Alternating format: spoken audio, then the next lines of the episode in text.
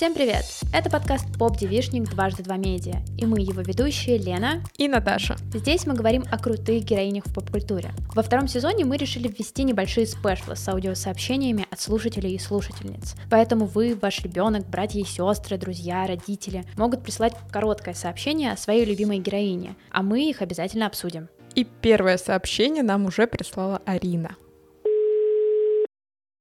Мне нравится мультик «Холодное сердце». И там есть главная героиня Эльза.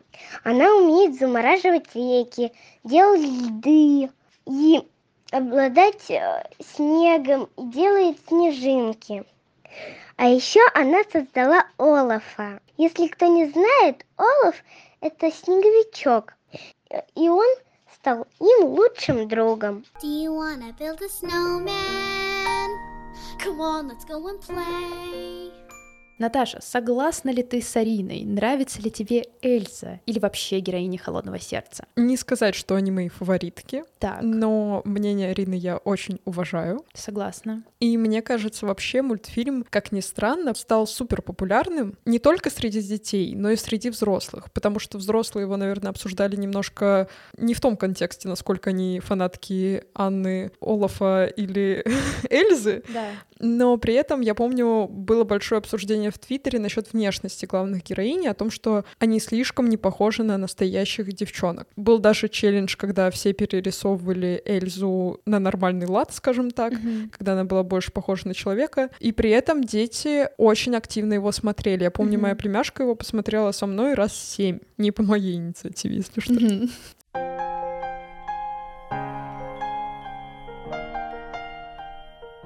Но, наверное, я в данном случае солидарна с детьми, потому что я пересматривала этот мультфильм, ну, десятки раз. Так, почему? И во-первых, для меня в диснеевских мультфильмах, мюзикальных мультфильмах страшно важны саундтреки. Mm-hmm. А они здесь потрясающие. Ну, то есть они очень качественно сделаны, их очень легко запомнить. И после просмотра, а мультфильм выходил как раз под Новый год, и вот случилось 31 декабря, я решила полностью изменить свою жизнь и начать бегать. Mm-hmm. Да, на улице снег, и что? И я помню, как я бегала по аллейке рядом со своим домом и переслушивала саундтреки из «Холодного сердца». Причем мне в данном случае нравились и русский вариант, и английский вариант. Возможно, это тема Диснея последних лет, но на озвучку подбирают всех очень хорошо, и песни делают очень качественно. Mm-hmm. Не всегда попадают по теме, к сожалению, но это уже как бы нюансы перевода песен. Сложно оставить рифму и полностью передать смысл того, о чем поет герой или героиня. При этом я точно не ухватилась за какую-то конкретную героиню, то есть у меня не было такого, что «М, кто мне нравится больше, Эльза или Анна, Эльза или Анна. Но они обе казались достаточно хорошо прописанными девчонками. Mm-hmm.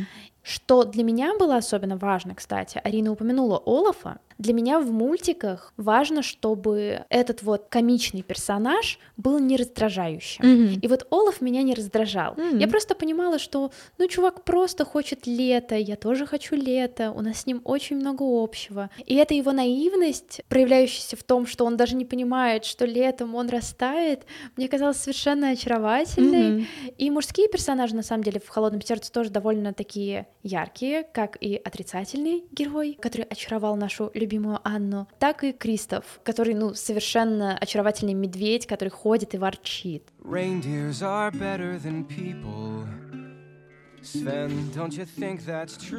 Еще здорово, что в центре мультфильма у нас две сестры. Это классно, потому что ты точно с кем-то себя ассоциируешь. Если ты не такая резкая, принципиальная и серьезная, как Эльза, то ты наверняка более мягкая и такая расположенная к общению с другими, как и Анна. Мне кажется, вообще конфликт сестер и братьев, его сложно иногда показывать, но при этом тебя точно цепляет концовка, где Эльза становится чуть теплее, а Анна начинает лучше понимать свою сестру, почему она такая закрытая в себе. Какой бы ни была попсовой эта история про то, что нажимают на те точки, которые точно заболят, она все равно в купе с саундтреками, с атмосферой, все-таки, мне кажется, с красотой мультфильма, он, конечно, может быть супер мультяшный, но тем не менее все это вместе дает эффект, и в конце ты такая, да, это слишком мило и трогательно. И важно отметить, что в рамках «Холодного сердца» продвигается та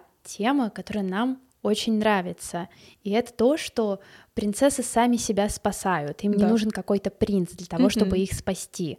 Тот факт, что это уже добралось до Диснея, а не только существует в рамках Шрека, где Фиона просто ради интереса оставалась э, вместе с драконихой. И как раз на фоне того, что в конце не было вот этого самого принца, который все порешал, как-то сцена того, что они сами себя из этого вытащили, ощущалась особенно важной и красивой. Mm-hmm. То есть ты видишь, что в итоге история все равно концентрируется на Ане и Эльзе, а не на их романтических интересах. Опять же, тут, к сожалению или к счастью, все-таки есть романтические романтические линии, но все равно в итоге мы приходим к чему-то совершенно прекрасному и к такому сестринству mm-hmm. и э, девчоночей силе.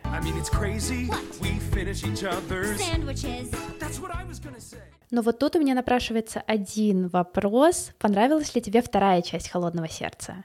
Мне кажется, я ее не смотрела.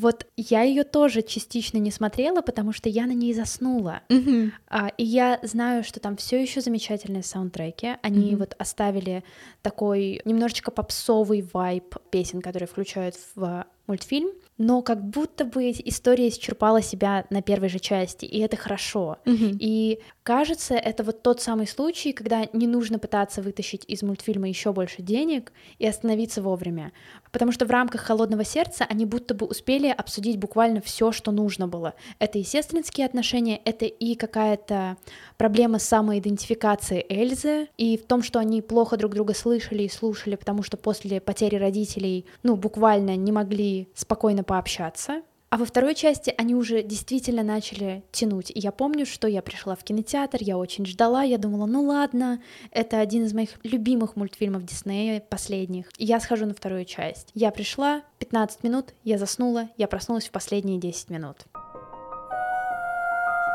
Наверное, я не была воодушевлена на вторую часть, потому что первую я посмотрела раз семь со своей племяшкой. Вот я согласна с тем, что они не стали тащить лишь бы раскачивать вселенную mm-hmm. дальше, но при этом сколько мерча они выпускают, mm-hmm. у меня просто две племяшки, одна из них, она полностью вот в костюмах Эльзы, платья, mm-hmm. игрушки, вот это все. То есть, если они не выжили эту вселенную по максимуму на мультфильмах, хотя, мне кажется, могли, потому что это все-таки больше детское кино, поэтому, ну, создатели не так сильно запариваются насчет начинки, когда делают что-то детское, а не на семейную аудиторию, например. Mm-hmm. Но они, конечно, вовремя себя остановили, но вот мерч, конечно, мне кажется, еще много лет будет им приносить хорошенький доход. Меня это всегда очень сильно расстраивает, mm-hmm. Потому что я понимаю, что так работает капитализм, и что в случае с выпуском детских мультфильмов большая цель максимально охватить мерч, mm-hmm.